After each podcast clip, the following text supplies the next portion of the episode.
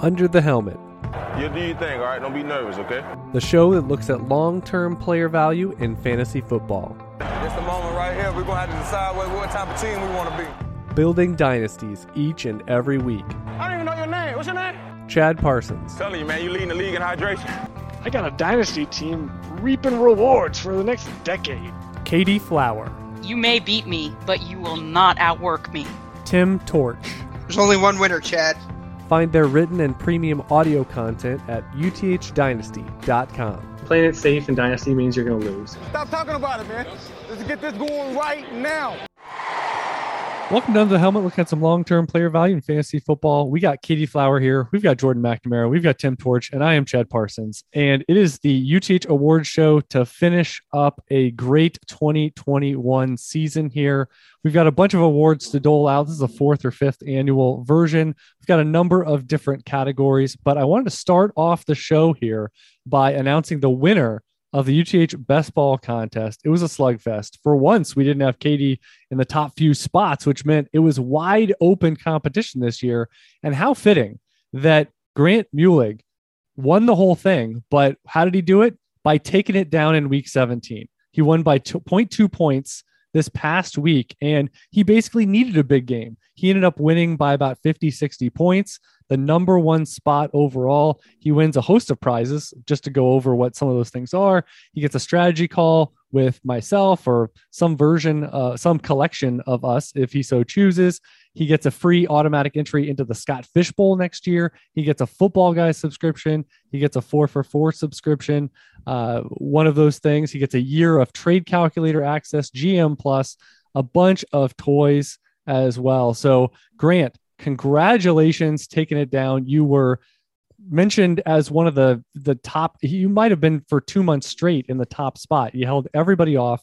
Congratulations. It's not an easy feat. And frankly, you probably won some other titles this year, but this one is one that you for sure had to earn going all the way back to August, building out your team. So congratulations. Just a way to give back to some of the super fans out there. And Grant was the most super of the super fans. So we've got a jam-packed show, and let's get to it. A number of awards to give out. And we're going to start with Quarterback Veteran of the Year. You got to be at least 30 years old. And Katie, why don't you kick us off here at the quarterback position there? All right, I will. But first, I want to say congrats, Grant. And I think if you do look at the UTH order, I think I did sneak in ahead, being the top UTH dynasty. Top expert. Yeah, so yeah. I may not have been first overall, but it's almost like being the best rookie quarterback this year, right, Katie? You were the best of the rest. That's right. All right. So QB Veteran of the Year, 30 plus. I'm going to go 40 plus. I don't think it's any accident that Tom Brady is still performing so well at age 44. 8 weeks this season, he was top 5 in scoring, which means he won you a lot of regular start one quarterback and a lot of super flex. He was tied with Josh Allen and finished second in the average weekly scoring at 31.86. He was a league winner. He was probably cheap, or you've had him for a while on your roster, but that's my guy. Yeah, I'm gonna completely back up Katie on this one and go with the GOAT. He has the highest passing yards of his entire career. He put up 40 passing touchdowns this season, 22.6 points per game, which is number 3 on the season right now. It is Tom Brady. And in my opinion, it's not even close. And it's crazy that you could still acquire him for a song for a late second or late third round pick going into this season, because people just don't want the veteran quarterback on their roster. Guy was coming back with a vengeance, and it's amazing to watch. Yeah, I think until further notice, let's just rename it the Tom Brady Award. And, you know, until he falls off completely, we'll just give it to him. 44 years old. What can you say? He's got 18 seasons in the top 12, 18. So that's more than Peyton Manning, more than Drew Brees. What else can you say? He was QB3 in championship week 2, as if you needed another reason. Yeah, I mean, just the 18, when you look at the actual numbers on like a density curve, like it's just, he breaks every single graph because he makes it so wide. I'll actually, I'll give an honorary mention to, I think the award does belong to Brady, but I'll give an honorary mention to Aaron Rodgers, and, you know, in the safe league scoring that a lot of us play in, he's a 10th of a point less per game than Tom Brady was. 35 touchdowns, 4 interceptions, the interceptions there being a big difference maker over Brady, who had 12 on the season. So I think he deserves an honorary mention there as well. He missed a game and actually played on a broken toe without practicing for, about a month. So I think a pretty impressive season there from Rodgers as well. Yeah, now flipping the script to 20 plus years younger, we're going to talk about the rookies of a relative lackluster quarterback position. Tim, you get the honors to lead us off here. Similar to the last category, I think this is about as easy as it gets. And it's funny because it's with Tom Brady's old team and Mac Jones, even though he had one game where barely broke like 10 passing didn't break 10 passing attempts. It's just amazing. Yeah, he had one game against Buffalo where he had 3 attempts, which is just mind-boggling. We remember. It's just one job, Bill's defense.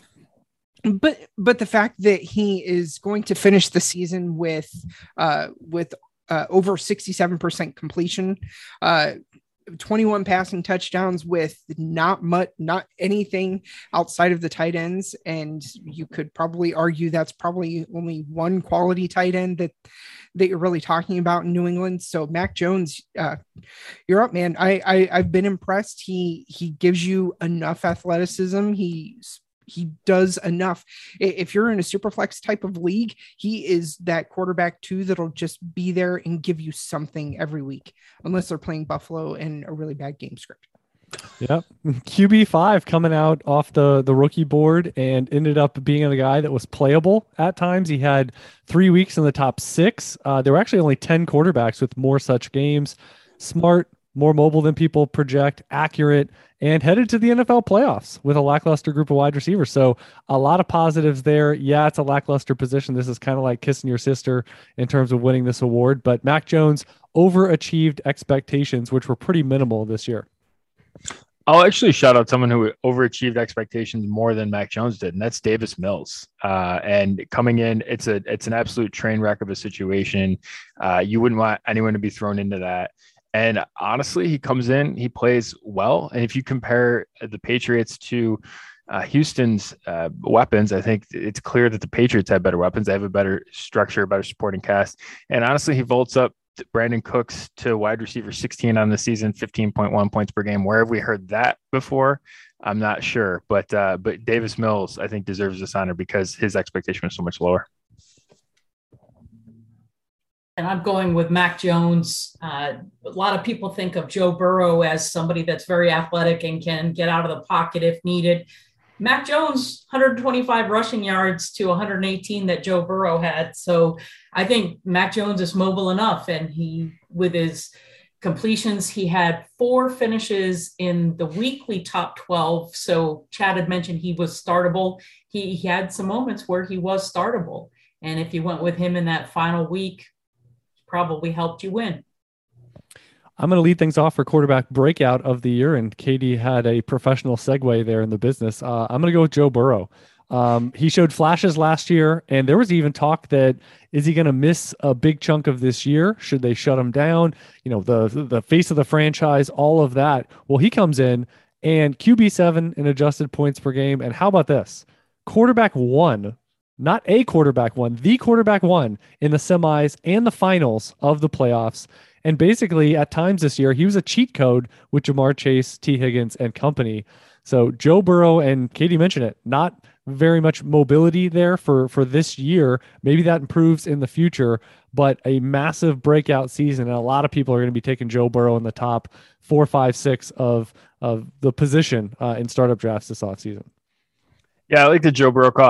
I took Herbert here just because I think he goes from being a firm, pretty good to being an elite quarterback. And I think that jump matters as much as anything, especially in super flex formats. So when you look at him, top 4 scoring at the position, big step forward and stuff like clean pocket passing, which is a big deal from where he was last year. A lot of his stuff last year was very noisy, not necessarily predictive. He takes a big step forward in the predictive stuff, which is what you want to see. And now he's got multiple hits, including a top 6. So wheels up, and he deserves to be in an absolute elite tier.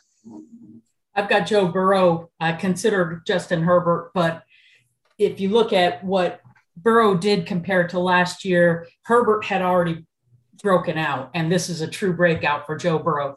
QB8 in points per game, 8 top 12 finishes this year, so very startable in super flex and with the potential to give you an edge, and especially look at down the stretch when he and Jamar Chase got going in the playoffs. I don't know too many teams that had Joe Burrow and Jamar Chase and didn't lose their championship. I'm going to actually extend the tie and go with Justin Herbert here. I'm with Jordan that he has the type of overall athleticism, arm. It's where it actually reminds me a lot of where we were last year coming off of Josh Allen's season, where people are going to see the overall athleticism, the weapons, what the potential is. And he's going to start seeing as how he's only going to be 24 going into next season. He will be the likely contender to possibly, if anyone has a shot of putting a dent in Patrick Mahomes, it might be Justin Herbert, because people are going to see that the couple of extra years they're going to see maybe he gets more weapons. I really think that in my opinion is what the breakout really looks like, is that he has that opportunity to be QB1 overall in drafts. And he really put himself in that position this season for me. All right, Jordan, who was your big quarterback free agent pickup of the year? I'll take Tyler Huntley. And so when it matters down the stretch here, he misses week 16, but goes week 14, he's quarterback 14, week 15, he's quarterback 1 with a 38-point performance. And then week 17, he again performs on a quarterback 2 like basis. A little bit of a letdown there, quarterback 22. But you got the big week there that could extend you from getting into the playoffs and then, getting you into the next round. I think that's such a huge difference. And again, you got him in week 14 as well. So a couple of really good starts there. And I think puts himself in the relevant conversation of maybe an option going forward, both one that you hold through the off season and then one that maybe gets, some spot starts here going forward, a look from other franchises, that sort of thing in the NFL. I took Davis Mills, the quarterback from Houston. A lot of people thought he was behind Tyrod Taylor, who was behind Deshaun Watson, who was having his issues. And so Davis Mills was free either right before the season started or early into the season, depending on the depth of the league. 3 top 12 finishes for weekly, so definitely startable with an average of 16.8 points per game. He was a solid flex and super flex. Yeah, Jordan and I seem to be on similar pages. I paid him off. So it's weird. I'm with Ty. Start week 14, 15, and 17. He gave you something, and I know during the show, the waiver wire show with Chad and I, we talk about so frequently with quarterbacks, you want someone with a proven track record. Unfortunately, with Tyler Huntley, you were kind of taking a shot in the dark because you didn't see that track record. And even during the draft process, he wasn't invited to the Senior Bowl. He didn't get the kind of the looks that you usually want out of these guys coming into the NFL. And I just had no clue what to expect, but he came in and he put up solid enough performances when he came in and gave you just enough to be passable in those categories. I'll mention a new name to finish out the category here, because I remember I had a couple teams that lifesaver, and I think in Superflex, when you have a guy that gives you a big cross-section of the season, that's when they make a big difference. I'm going to say Taylor Heineke. He may go back to a backup role. He may, but at a minimum, he's extended his NFL career a great deal in that injury away bucket. If he so chooses, Washington probably does something at the position. Ryan Fitzpatrick is a wild card, but 40% of his games this year were in the top 12. He was a consistent streaming option in one quarterback, a regular starter in premium formats, and really didn't have Curtis Samuel for most or all of the season. And Logan Thomas was out for a chunk as well. So he did a lot with a little. He was mobile. And again, he had that high floor and a lot of utility throughout the year, especially in those premium formats. Time for bad news, Katie. Who is your biggest quarterback disappointment? I don't think it's too big of a shock, because I think the expectations were much higher for this fourth-year player. But Baker Mayfield, I think he's been spending too much time doing commercials and less time playing football. In his career prior to this year, he had 46 games that he started. He was in the top five scoring weekly 11% of the time, five times. Zero this year out of 14 games, 0%. Top 12, a startable QB1. He had 18 games in 46 prior to this year, 39% of the time. He was finishing in the top 12 at the position weekly. This year, he's only had one time, 7%. He's down in both. And top 24, so super flex. Can you start him as your second quarterback? 76% of the time before this year, yes, you could. This year, he dropped down to 64% of the time. He only finished 9 times in the top 24. Stinky year for Mr. Mayfield. Oh, of course, I'm doubling down on this one. This is one that breaks my heart as a Browns fan. And 2 interceptions, 4 interceptions, 1 interception the last 3 games that he's played, week 14, 16, and 17. It's been miserable to watch, but it's been miserable to consider putting him in your lineups. I was not putting him as a quarterback 1. I was thinking of him as a really solid quarterback 2 with potential quarterback 1 type of weeks. And you just aren't getting that. He doesn't have the overall athleticism to be that type of producer. He doesn't have the huge arm. He has a good enough arm. And the weapons there, especially after they released Odell Beckham Jr., just kept sliding throughout the season. I wouldn't be surprised to see the Browns and Mayfield find some type of split this offseason. Yeah. Talk about, breakout expectations for Baker Mayfield in the offseason. Mentioned the commercials, mentioned all the hoopla that was around the Browns and Mayfield being the point man of that. And we've devolved to the point that they're talking about replacing him. The Browns need to replace him as soon as possible to get where they want to go on a team that's ready to contend, that's ready to go places in the postseason. His only remote weeks of viability this year, QB9 and QB11. He didn't grace the top 6 or even 8 once. And even disappointing in super flex formats. I mean, he's outside the top 25 in adjusted points per game. Not much else to say here with Mayfield. All right. So I'll spare Baker because my expectations for him, I think the market's expectations for him were way lower. I'm going Trevor Lawrence, and he comes in at quarterback 42 in points per game. Talking about the generational can't miss quarterback. Well, that's the same people that brought you a whole treasure trove of can't miss quarterbacks before that too. So he throws 10 touchdowns, 17 interceptions. It looked really bad doing it, 6 yards per attempt. I know that there's going to be a lot of situational blame to go around and blaming coaches, blaming lack of weapons and all that. I'll just say, you went into a situation where heck, Davis Mills looked better than him and had a worse situation. So we could go down the list of guys that have outperformed that. And again, coming from what should have been an elite talent. So Trevor Lawrence, especially at a first round startup pick cost and Superflex and as a rookie, I mean, it's a calamity in terms of an outcome. Yeah, that's a good one. 13% of his games in the top, in the top 12 there. Just unbelievable. All right, Tim, you are kicking us off. Older running backs here. Not a huge pool to choose from, but 27 years or older. We don't have to Frank Gore. We could probably use him for about half a decade straight, but who's going to be your award winner this year? Yeah, I don't know if anyone's going to follow up with this one or not, but I'm going to go the wide receiver running back combo, Cordarrelle Patterson. And towards the end of the season, he kind of petered out. 4.3, 8.3, and 7.2 points in his last 3 matchups, but he gave you top overall game this season. It was one of those, we saw him start to get optimized when he was with the Patriots.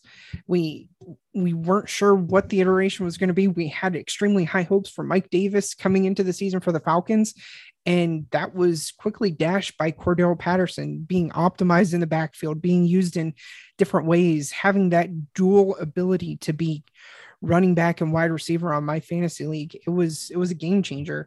Unfortunately, not all fantasy platforms took advantage of that dual position type of ability, but for my fantasy league and on my dynasty teams, I was thrilled to have him, and he got me to the playoffs. He really boosted some of my rosters. Yeah, it was a puzzle piece for me with Cordarrelle Patterson because I said, what category? I need to give him an award this year, but what category is it going to be? And then I thought to myself, I was like, well, if I put him at running back, I think someone's going to call me out and saying like, well, some platforms he's a wide receiver. Yeah, so I did find him an award. I didn't find him this one, so I didn't have a whole lot of other options. I gave it to King Derrick Henry because – you know, you look at cross sections of a season, and there were a lot of teams that maybe petered out in the playoffs, and they had Derrick Henry, and the reason they maybe still got a bye or made the playoffs was largely because of Henry. He was dominant over the first half of the season. He had 6 top 12 games over the first 7 weeks, including 2 running back overall, 1 finishes. So I know he wasn't the one that took home the hardware at the end, but he certainly gave you a massive head start to get there. So if you were heavy at running back, you could compensate there with other options down the stretch. He certainly provided that stability in the first half to give you a great lead. Yeah, I mean, I think these two guys are the real, are the answers, right? In some way, shape, or form, this is what my deciding pool was. I went with Patterson. I actually went back and I looked, and I won the first for the first time. I've been star-crossed in this league since I've been in it, but in 2012, I joined this league and I won it for the first time this year. My first rookie pick, Cordarrelle Patterson. So everything comes around. He wasn't still on my team, but everything comes back around. The synergy of that is right where I want it. So Cordarrelle Patterson, running back 7 on the season. If you want to go by that, 15.5 PPR points per game, just an absolute huge season and going to be, the sad part is we're going to now hang on to our guys forever because we'll be like, oh wait, he could be the Cordarrelle Patterson. So we're going to hold on to Will Fuller until he's like 35 thinking Tavon Austin Patterson in 3 years. Right? Totally. So I'm going to end it with a tie. I went with Derrick Henry, and Chad already gave the stats, so I'll just give a funny story. In the only redraft league that I play in, ESPN allows you a few IR spots, and I kept Derrick Henry on my team on IR, as well as Leonard Fournette and Chris Godwin. When I won the championship across the finish line, I had AJ Dillon and Rashad Penny as my running backs, but Derrick Henry got me there. All right, running back rookie of the year, and I'm leading things off. And I have a quick story about Najee Harris because one of these titles that I did not think I was going to win, I looked back because he had that late touchdown that was basically the last offensive snap for the Steelers in that game. They were up about a minute to go, 3rd down. He breaks through the line of scrimmage, 30-plus yard touchdown, and I was behind before that run. So if he gets stuffed at the line of scrimmage, if he doesn't break off a decent chunk run, then I'm going to lose. And that was a huge changing, hundreds of dollars move. And Najee Harris, 10 top 12 weeks. And we can say that, he doesn't have as much breakaway speed as he wants. The Steelers are horrible. Well, you know what? Workhorse usage gets you pretty far.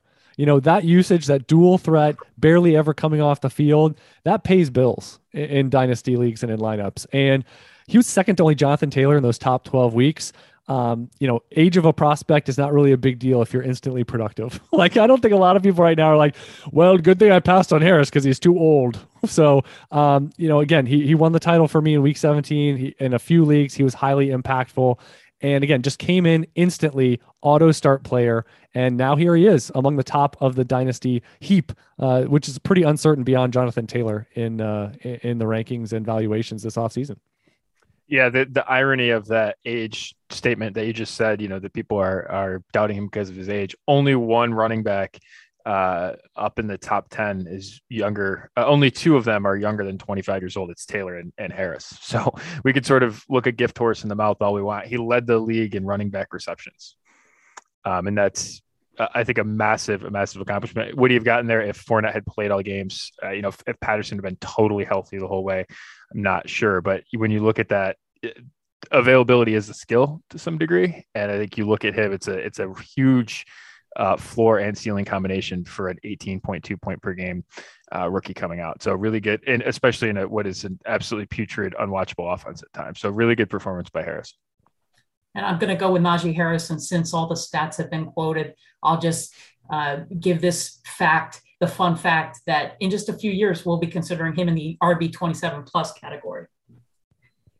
Yeah, I'll wrap it up with Najee Harris. It's he is just starting to hit all of the things that we like. He is on the field all of the time. He is getting plenty of receiving work. He is being used just nonstop in different facets of the game, goal line, between the 20s, whatever you want, he does it.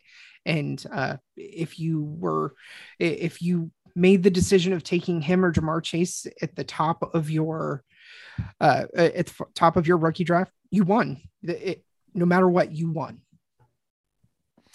Absolutely. I found there were a few different choices here, depending on what criteria, what threshold you wanted to use for running back breakout of the year. What about you for Jordan? Breakout of the year. I mean, I thought there is a few ways to go. I went Damian Harris because 14 touchdowns. He's up there amongst the league leaders in that running back 16 performance, despite missing some time, a player that we had a fair number of shares of from rookie draft time. He posts a hit in year three, which is what we had talked a lot about him, the rushing touchdown production in particular in a post Cam Newton world.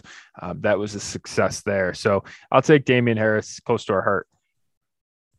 And breakout of the year, I got to give to Jonathan Taylor. He had a good first year, but as far as fantasy goes, as far as real life goes, he had 8 top 5 weeks this year, and he had 3 last year. He stayed healthy, was available to owners all year long, second overall in points per game. I will go with Algiers, Jameel, William, Dillon Jr., AJ Dillon. And for me, it was just the opportunity that he still got when he was playing next to a running back that everyone looked at as a running back one, as the guy, as the possible type of running back that you don't take off the field.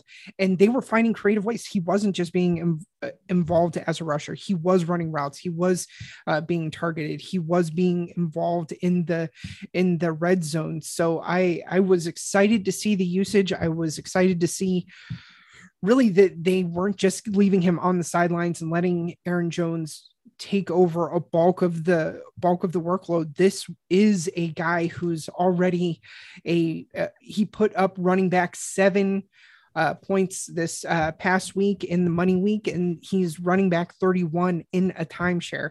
Everyone is excited about Javonte Williams because of what he did in a timeshare. I am thrilled with what AJ Dillon did this past season. We're gonna have four different candidates here. I chose Elijah Mitchell. Talk about coming from the ether, deep on day 3, arguably the running back 4 or beyond on that 49ers depth chart back in the summer. And he was around 4 rookie pick, maybe even cheaper than that. You get a Raheem Mostert injury. You get Trey Sermon in the doghouse later. Mitchell was running back 15 in week 1. He had 7 weeks in the top 24 and even missed some time. So Mitchell coming all the way from the back of the pack, circling. He had a top 20 season in adjusted points per game. And really that price point, you know, that Jordan said about Davis Mills, for example, at the quarterback position. Same thing applies here. When you come from where he did and the price point, Mitchell, my breakout of the season. Now we got the free agent pickup. Katie, lead us off. All right. So honorable mention to Boston Scott and Elijah Mitchell for this category, but I couldn't resist. I had to go with Rashad Penny because I wanted to say, see a penny, pick him up all playoffs long. You'll have good luck. We waited forever for this moment, and he had the same number of top 5 and top 12 weekly finishes during the playoffs as Zeke, Chubb, and Cook. That's great. That's great. I actually did consider Rashad Penny, but I want to give a huge shout out, and I really want to put Deonta Foreman out there. He is coming back from, he gives us hope for the players who have the Achilles tendon tear, because he experienced that in 2017, he had a biceps tear in 2019. He found his way onto the Titans this season, and he put up 4 games of 10 plus points. He was seeing a 70 plus snap share in week 17. So he was a quality option. If you're able to pick him up, he's been able to just feed into your lineups at different points in time this season. I'm thrilled that we got to see some Deonta Foreman this year. Yeah, I feel like this is a injury away running back award. Like pick who your flavor, pick a guy that was available at various points in the last 11 months that you accumulated more shares. And it's low hanging fruit, but I'm going to go with Daryl Williams. I mean, he had 6 streaming starts without Edwards-Helaire. And this is the type of name that just anytime you see him dropped, you aggressively try to pick him up. The next waiver cycle, first come, first serve, you break your finger on your phone or your computer. And that type of player, he was top 24 8 times this year. He was running back 2 in week 17 when it mattered most with a clarified, unquestioned, got to get him in my lineup. He had another week running back 1 overall. And this is coming from deep on your bench of like, who knows when I'll play him. I need Edwards-Helaire out to play him pretty much. Maybe there's one other week. But Daryl Williams, you're becoming one of my new favorites. And you know what? I almost think when I called you Alfred Blue a couple times, I think that did you a disservice. You are better, my friend, than Alfred Blue. You sent that with all the love and respect that Alfred Blue designation deserved. Yeah, I mean, I'll go with Daryl Williams as well. And he gets in it's wild when you look at some of these stats, like just the season long point totals, and he's a top 24 hit. It's like, whoa. And you look at some of these guys, him being one of them, that's not really what we would have thought coming into the season, that longevity, that amount of aggregated production would have been what we got, but we did. And so a big deal. He was a big part of some championship teams for me, as well as getting me there along the way, just being an innings eater, getting, quality production along the way, a big performance there. So a hat tip to Daryl Williams. Tim, lead us off and tell us all the ways a running back disappointed you this year. Oh my gosh. I'm even going with a rookie running back in this category. And it's Trey Sermon. I have never felt so Wally pipped by a running back than Trey Sermon this past year. Not even Bishop Sankey. Oh, not even Bishop. No curse Sankey. Words, Katie. Wow. Trey Sermon, I redraft. He was going as a mid-round pick. Dynasty, he was a first-round rookie pick. I mean, Trey Sermon even had clarified weeks where he was losing touches to a fullback. It was right there. It was right there in front of him. Team big running back. He had the preseason. We just kept seeing flashes. Oh, this guy's going to be great. He's getting plenty of opportunities. He's in there in passing situations. There is all of the opportunity for the world for him to take off. And he just, it just went away. He went to the doghouse. He has 41 total rush attempts on the season. He has 3 receptions. My mind is just blown that the 49ers traded up for this guy into the 3rd round, and he has rode the bench for the majority of the season, even with plenty of room cleared in front of him. You're hurting my soul, Tim. All that reminded me I should have considered Trey Sermon a little bit more for that category. If only Raheem Mostert had stayed healthy, then we would at least say, well, he's blocked, and he was blocked when he got there, and he's still blocked. We wouldn't know that they just passed on him for everybody else. I'm going to go Saquon Barkley. This one hurts very much as well. Multiple injuries to miss cross-sections of the season. But how about running back 31 and adjusted points per game? I mean, that's playing. That's playing.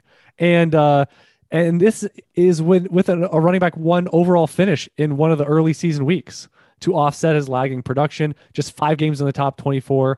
And if we were saying 2021 is a critical year for him to bounce back, 2022 is threat level midnight.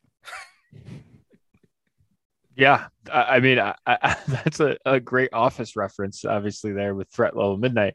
But he has to, like, we've talked about this in other forums, but he's got to drop a mammoth amount, but it's going to be it's going to be a whole tier of guys that feel equally or in different ways, disappointing or uncomforting. Devontae Booker, more rushing yards on the season than Saquon Barkley.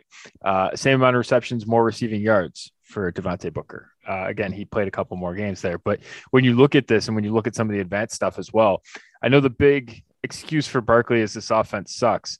The problem is that Devontae Booker was better at every point. So you can say that, but you can't in an equal setting be worse than I think this is Booker's 3rd or 4th team as a journeyman, day 3 pick. That's just inexcusable. So especially where his cost was. So yeah, he's a massive disappointment. Yeah, I went with Saquon as well. And just to clean up the stats, prior going into the season, he had 21% in the top 5 weekly scoring. This year, down to 8%. Top 12 prior to this year, 40%, down to 17% this year. And top 24, 25% of the time he was in the top 24 this year. That was 56% in the years past. So he's down in every single category and unstartable, but yet you can't really unstart him. Time for Veteran of the Year at the wide receiver position. Some good choices at 28 years or older. And I'm going to go with Cooper Kupp. It's tough to outproduce Devontae Adams, but Kupp managed to do it by more than 3 points per game. 14 of his 16 games as a wide receiver one. No other wide receiver with more than 8 such games. He was lapping the position in consistency, weekly upside, and again, beating Devontae Adams is no small feat. I thought I was going to be playing it a little bit cute by picking Cooper Kupp here, and I'm going out of order, so I will let Jordan go. That's all right. Well, now I feel good comfort with the fact player that lifts his ceiling higher than Goff could, flashes and ceiling, but hadn't puts together not only a full season but goes up a whole nother tier. So great performance by him this year. Clean sweep, and I call him Kleenex hands. We called him that at the Senior Bowl. We just couldn't figure out what his role in the NFL would be, but he was amazing then, and he's amazing now. Dealing with some injuries, 2018 towards ACL, seemed to come back bigger, better, stronger, faster. Was a little bit worried again coming into this season because in 2020 he dealt with ankle sprain, some knee issues, and then he just absolutely destroyed the season. It helped him a little bit that Robert Woods kind of got out of his way, but he, even with that said, he was on a torn path before Robert Woods was injured and out for the season. All right, time for the rookies. Who is your Rookie of the Year wide receiver, Jordan? I'll go Jamar Chase. And an honorable mention to Amon-Ra St. Brown closing the season really well. But no, Jamar Chase was a huge performance when it mattered the most. Cost me my biggest league. Him and Joe Burrow managed to really put what should have been a runaway performance. They managed to bag that one on me. So I'm coming for revenge next year, but an elite season with who should be the wide receiver too. Yeah, I don't think this category is going to have too much Jamar Chase. Top of the list, wide receiver 4 on the year as a rookie and paired with his quarterback from college. Yeah. Keep it running. I mean, it just the end of his season, that wide receiver 1 and I remember as we were going into the season, people were concerned about drops. He had a season where he was away from the game because of COVID. And this is what he managed to do. Absolutely unbelievable. Yeah, that's a good rewind back, Tim, to where we were in August and the drops and the year away and all that. And then we get to the end point and back to the mid-90s. I mean, only Randy Moss and Odell Beckham finished higher in adjusted points per game finish as a rookie. So how does that taste for all those? The guy can't catch. He's like, I need white on him. All right, we got the breakout of the year player at wide receiver, Katie. Debo Samuel, wide receiver 3 on the year, 20.93 points per game. And he had 5 weeks in the top 5 scoring, 9 in the top 12. I'm going to keep it going with Debo Samuel. I came into the season, I was drinking the Kool-Aid on Brandon Ayuk. I thought that was the way to go. There was no way that we were going to see anything different. And a handful of rushing attempts and just being used in all of those ways that we were hoping Brandon Ayuk was going to be used. Debo Samuel just is the man there in San Francisco now.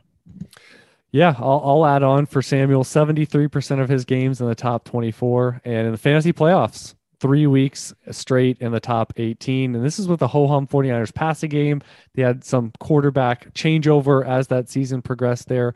And he wasn't in the top 30 his first 2 seasons in the NFL. So this definitely qualifies as a massive breakout.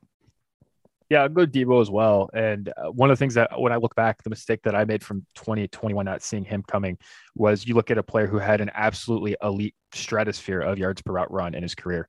It was in the top 10% all time in that.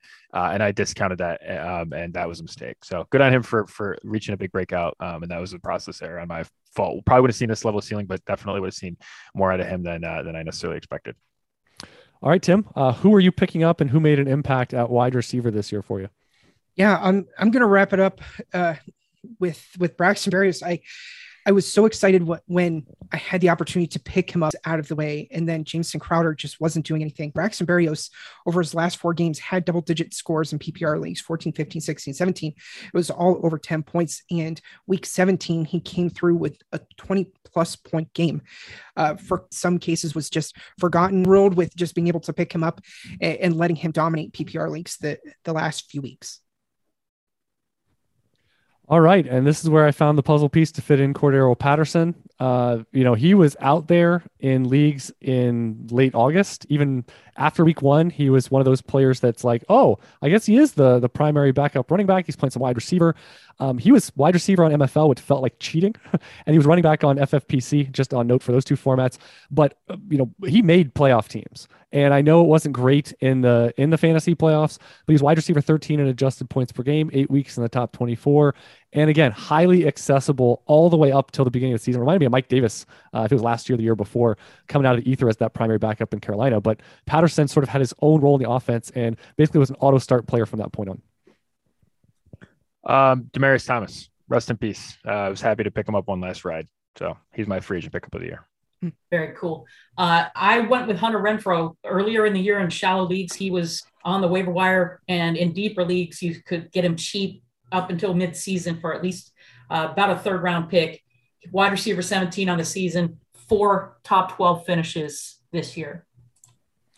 I'm going to go back to back on my biggest wide receiver disappointment. I looked back and he actually won the award from me in 2020, and it's Festivus all over again here. Jalen Reagor, maybe Trey Sermon can get there in a couple of years, but Jalen Reagor, you are on my naughty list. I don't care what month it is. No soup for you ever.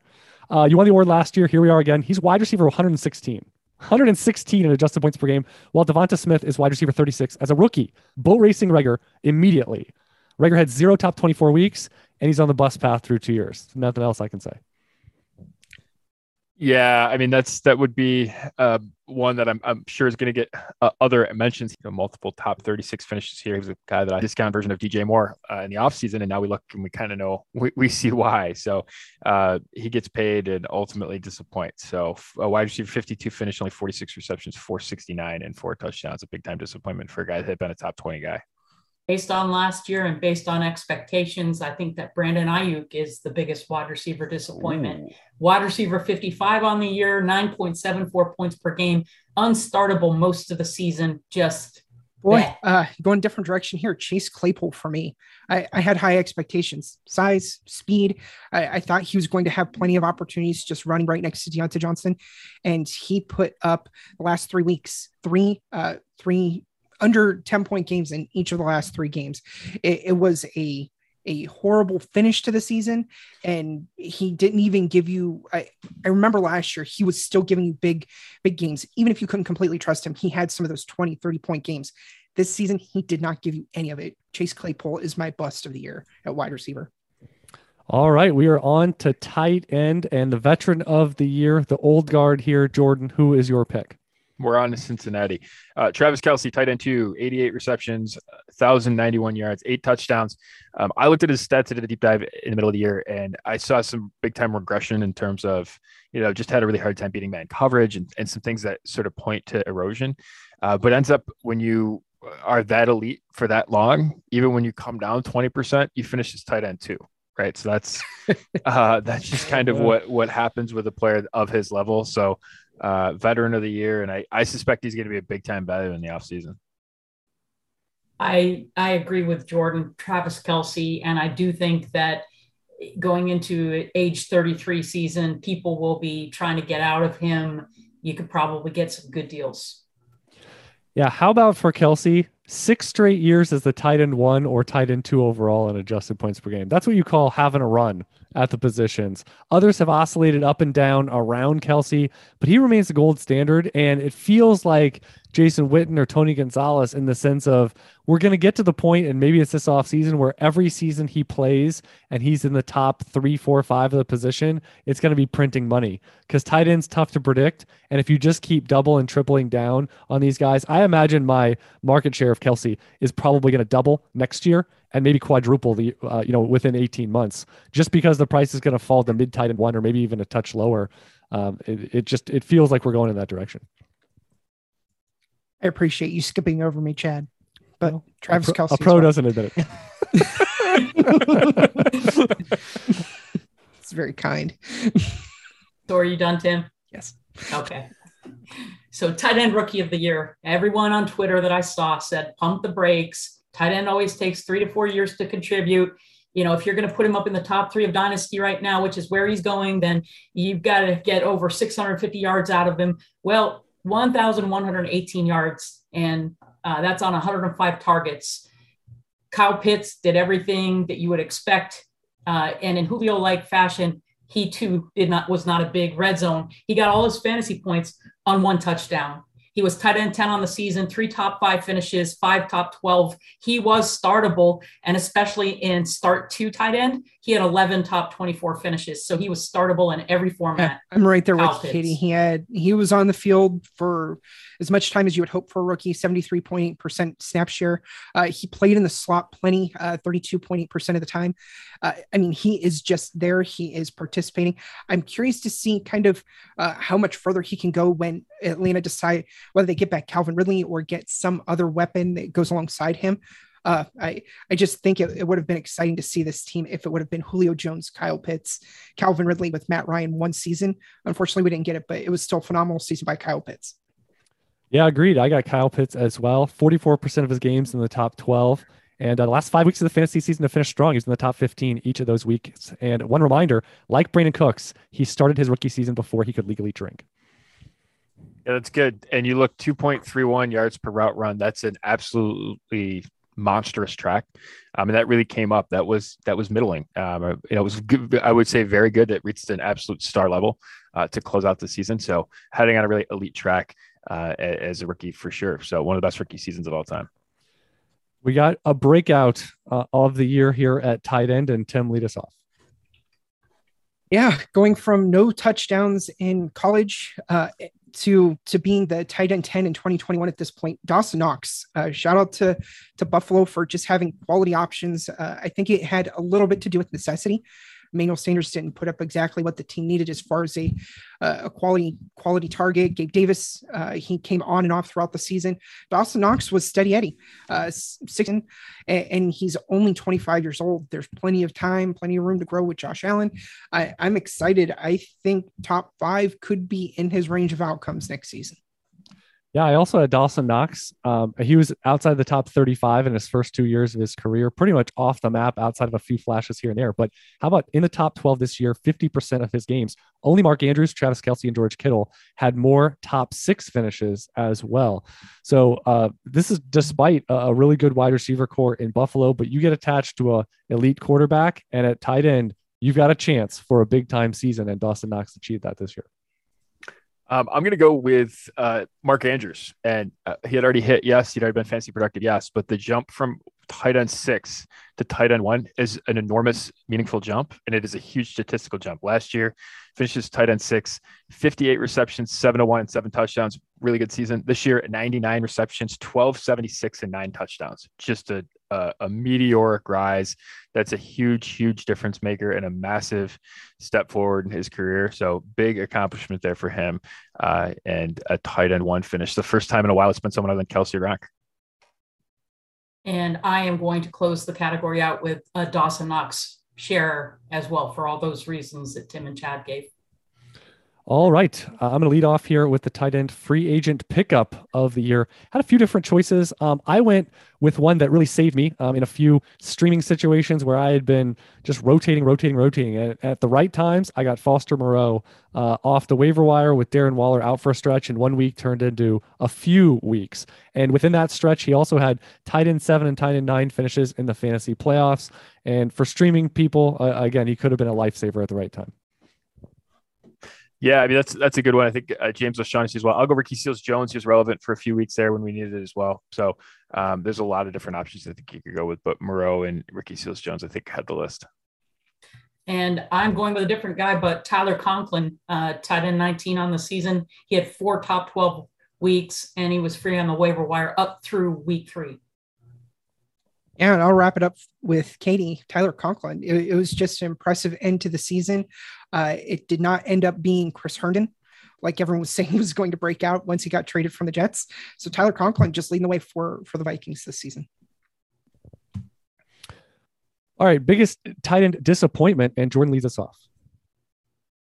Biggest tight end disappointment. I'm going to say Tyler Higbee, just because I thought that there was more ceiling there with what he had to offer. I thought that coming in, especially in a post Robert Woods injury, I thought that he had you know, top five, top six, top half of the position type upside. You looked at some of his advanced metrics without Gerald Everett in particular, when he had missed Cooper Kupp at different points. A lot of those things pointed to the fact that if there was more volume there, that he had the ability to step forward, and just didn't prove to be the case. So finishes as a tight end too, but that's largely in an indistinguishable tier. Big time disappointment for someone that I thought could be up in the, you know, it wouldn't shock me if he posted a tight end 4 type finish like Dalton Schultz has done. So a guy like Higbee, big time disappointment this year. I went with Austin Hooper, tight end 30 on the year, unstartable, even questionable in start 2 formats. He was not an auto start by any means. Yeah, I'll kind of follow up with Katie and say Browns tight ends, because I was expecting David Njoku to take the job from Hooper coming into the season, and that didn't happen. Both of them just cannibalized off of each other.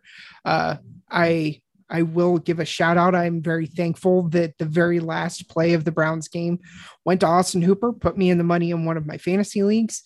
But on the other, just over the course of the season, I was so disappointed with just the Browns tight end position. I'm going to go off the board here and talk. Let's go all the way back to the very beginning of NFL free agency. Jonnu Smith got a big contract. What happened right after that? Hunter Henry comes in and Hunter Henry produces like he always does. Jonnu Smith is looking like a one-hit wonder at this point. I mean, 0 top 12 weeks, tied in 43 in adjusted points per game. And that's despite Mac Jones coming in, being functional as a rookie, not having an impact wide receiver. And again, bigger contract than Hunter Henry. And now Jonnu Smith is a roster clogger and 2 tight end. Handcuff? What? Like it's amazing the fall from his peak season to where we are now.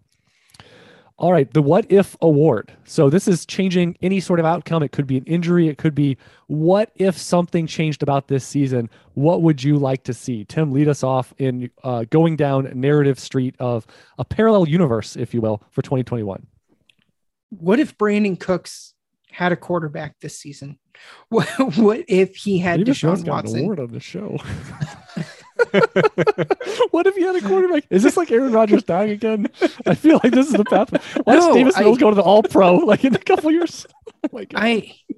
He still finished the season with 130 targets, but there was so much more there. It's 1,000 yards, but it still could have been so much more. It's 6 touchdowns, but it still could have been so much more. I feel like Brandon Cooks, in my opinion, is one of the most underrated and disrespected wide receivers in the NFL, because everyone just he just puts up stats every season. He has 129 targets on the season. It's amazing that he has done that with the quarterback situation that he's dealt with. I think he could have been over 1,300 yards plus if he would have had Deshaun Watson. He would have had the best statistical year of his career to this point. I hope he doesn't get traded or moved again, because he's just such a good wide receiver. I would love to just see him paired with a quality quarterback. All right. I'm going to go with what if Antonio Brown stayed healthy mentally and physically this season? Because he was a wide receiver 1 for more than half his games. Only Cooper Kupp had a higher rate of finishing in the top 12, and Brown only played 7 games, about half the year. So Antonio Brown was going to be that Julian Edelman, that Wes Welker, that security blanket, and we've seen it only in cross sections of 2 seasons. But what if Antonio Brown? Yeah, what if we see a full season out of Deshaun Watson? And I wonder if this season actually broke against him in terms of where he comes back. I think he'll be a discount, but I wonder if some of the bets that we made at the position, I still think they were the right bets, but did the position turn out in a way that it actually isn't a huge advantage to have gotten a discount on Watson last year? So I'm really interested to see how that plays out. It's an ongoing story we're watching. Mine's a little bit of a butterfly effect. Mine is, what if Jameis Winston hadn't got hurt? But from the perspective of how would that have affected Alvin Kamara? Yeah. The first 8 games of the season, Kamara was going nutso, crazy on a great tear. And if Jameis Winston had been there in week 9, Kamara wouldn't have been hurt himself in week 9. And then he would have ended up finishing 1,100 yards RB3, 22.22 fantasy points per game. And he ended up RB8, 18 points per game instead. And I call it the Jameis Winston effect. Yeah, and he was on a great stretch. So, you know, how would his season look optically in the offseason? And now it's just, he played a few games and, you know, he got a little fortunate with touchdown rate, interception rate, all those kind of things. Okay. And we got two more awards. The I Will Always Love You award. This could be any position, but it obviously has to be a player that you have not nominated for an award yet. And Tim actually stole my thunder a little bit, leading off here with Brandon Cooks. My previous awards include Devontae Adams, Mike Evans, Will Fuller, Antonio Gibson.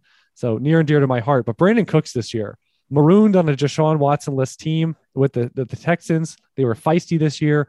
Cooks logged another largely ignored top 24 adjusted points per game finish. 60% of his games were top 24 this year, a threshold achieved by only 7 other receivers.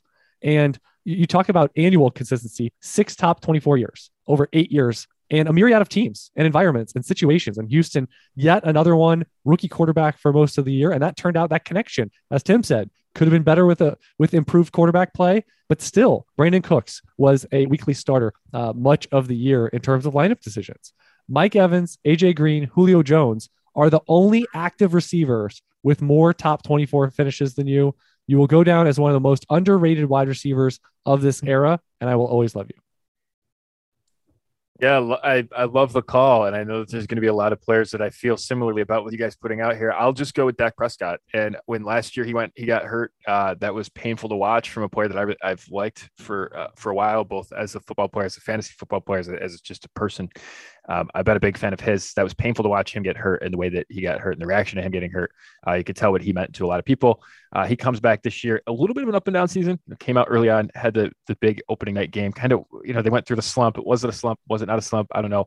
But when it mattered in week 16, put a bunch of my teams from the semis into the finals and produced a bunch of ROI for me. So big performance there for Dak Prescott when it mattered. And I'll always be grateful.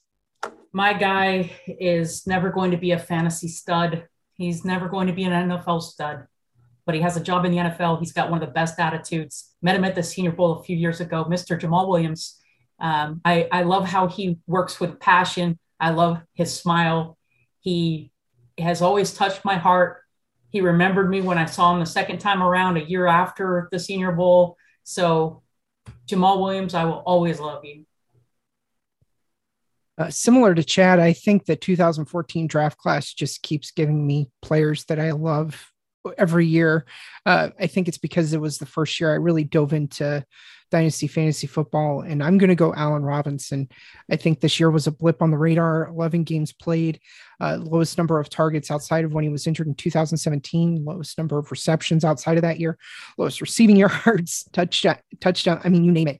This season, I really feel is an aberration. Whatever holds next season, whether it's Justin Fields taking a step forward, him getting loose and going to a different team, whatever that is for him, I see 2022 and beyond. He is a beast. He is amazing wide receiver with wide receiver one, top 5 wide receiver type of potential every week. I'm just looking forward to turning the page onto 2022 and beyond for that young man. All right. And last but not least, we have overall MVP for the 2021 season. So for each one of us, you have not heard his name yet. So Jordan, you are first up here. And as well as your MVP, any final thoughts of what you will remember from this season and or any precursors to what you're thinking about in terms of entering the dynasty offseason now? I mean, Jonathan Taylor, for a guy that was just a plodding Big Ten running back who couldn't catch a running back one overall finish by 48 points is a pretty good finish. So we'll take that. We'll take that as a success for taking him over Clyde Edwards-Helaire rookie drafts, right? That's I think a meaningful, success there for the people in this particular show. And yeah, I'm just looking forward to, you know, I think I've made a lot of strategic changes and a lot of different things that I've done dynasty wise that have paid off in the past 6 months to a year that have been different than stuff I've done in the past. I'm just looking forward to that and, getting out some, making some trades now that the dynasty trade deadline is lifted now. So that would put me next, right? Yes, ma'am. Okay. I went with a Superflex MVP, Josh Allen, quarterback one, 32.78 points per game, over 4,000 yards in the air with 34 touchdowns, 700 yards rushing with 6 more touchdowns. In his career prior to this year, 44 games, top 5 weekly score, he was at 30%. This year in 16 games, he was 8 times top 5, 50% of the time. He really brought that up. Top 12, he went from 48% to 56%, and top 24, 84% up to 94% of the time. He was still a QB2 or better in Superflex. Just an amazing season. He won me and put me in place to win a lot of money this year. I promise this award to this player until he officially leaves the league, and I will not stop now. Aaron Rodgers is my overall MVP. His second best completion percentage of his entire career, 68.6%. And it's just, I put this not just on stats, but enjoyment of watching a player play. I enjoy every piece of watching Aaron Rodgers play the game of football, the way he moves in the pocket, the way he's able to, the connection he has with Devontae Adams. He is an MVP just because I enjoy watching him play. And one of my most regrettable and maybe most memorable statements was saying that he was done, and I will continue to put him on this MVP list until he is out of the league. Well said. I'm going to finish things off here with Jonathan Taylor. And I just remember back that there was a particular 2 quarterback league that the 5 quarterbacks ended up going insanely high. And quarterbacks go high every single year. And I was able to get Jonathan Taylor by pivoting at the position, by not taking the bait. And, let's not forget Clyde Edwards-Helaire and Jonathan Taylor were relatively split. There was not a consensus there on who was 101 of the non-quarterbacks. And Taylor is just one that I saw, whether it was in the projection model and just watching him at Wisconsin, I said this could be a true impact player. And you don't say that about the running back one in every single draft class. Like, this could be someone that changes the game. This could be someone that finishes as running back one overall, the running back one. And it happening in year 2, 22 years old, the fact that he had so many games where you pull your hair out, where he wasn't getting targets, or like you see how dynamic he is, and then they ignore him for 3 drives, and then they slow play him because they want to use him for 10 touches in the fourth quarter. And just, it's an up and down emotional journey when you watch these Colt games, because he is such a high leverage player that you want him to get the ball almost every single opportunity for a Colts team, just striving for impact players for their offense. It's a struggle for them. It really is Jonathan Taylor willing them, pulling them to the playoffs like a sled. And so for Taylor in year 2, I mean, you could say he's lapping the position in terms of the profile he has, age, production, and his stature on his own team and within the prism of the position, that it is greater than any other position right now in terms of the gap between one and everybody else. And to go from, 20 months ago, maybe not even being the consistent running back one of his class, to now finishing atop the entire position in year 2, just unbelievable ride. He looks the part. He looks like he's improving. He's a great person by all reports, and just a massive game-changing player when you say he didn't miss games at a position that hemorrhages injuries. And he was there every single week, 88% of the time in the top 24 and 75% of the top 12. He's there every single week this week for you. And I have him on a ton of teams. You want to talk about, I don't want a high market share or exposure to a player. BS. Go down with the ship and you rise with the ship. I went down with the ship with Jalen Reagor through 2 years, but you know what? When you get it right, it feels gosh darn good. And the tagline to close the show, just going into the offseason, just never settle. Never settle. Don't rest on your laurels. What did you learn this year? What can you put towards 2022? And just know, from owner to analyst hat, that I learned so much this year. And I had one of my best years in a while in terms of ROI and results. And I think that's a big part of never settling and not saying my teams are good enough. Your teams are never good enough because you don't know how many horses you need. Who knew? You get all the way to the end. Daryl Williams is what you needed maybe in week 17. So you get all the way home. You needed every single spot running back start. You need every single core wide receiver. You might have needed 5, 6 starting quarterbacks in a super flex league throughout the year. You need them all. You need everybody. You're never good enough. If you don't have a stud tight end and you're good everywhere else, go get one this offseason. Go get one. We're going to evaluate the rookie class. We're going to find values in trading, but you got to go all the way because some of my best teams won. But I'll tell you, I got to the finals with some of my teams that I never 2 months ago would have thought this would have been one of the teams. And that's what you mean. Don't give up on the season. I had a team dead in a ditch halfway through, made it to the finals, went on a run. So don't give up. And these three horses right here, three of the four musketeers, good follows. Make sure you're following what they're doing. At McNamara Dynasty for Jordan, at Tim NFL for Tim Torch, at FF_Skyler399 for Katie Flower. I am Chad Parsons. And until next time, never settle, refuse to be average, and keep building those dynasties.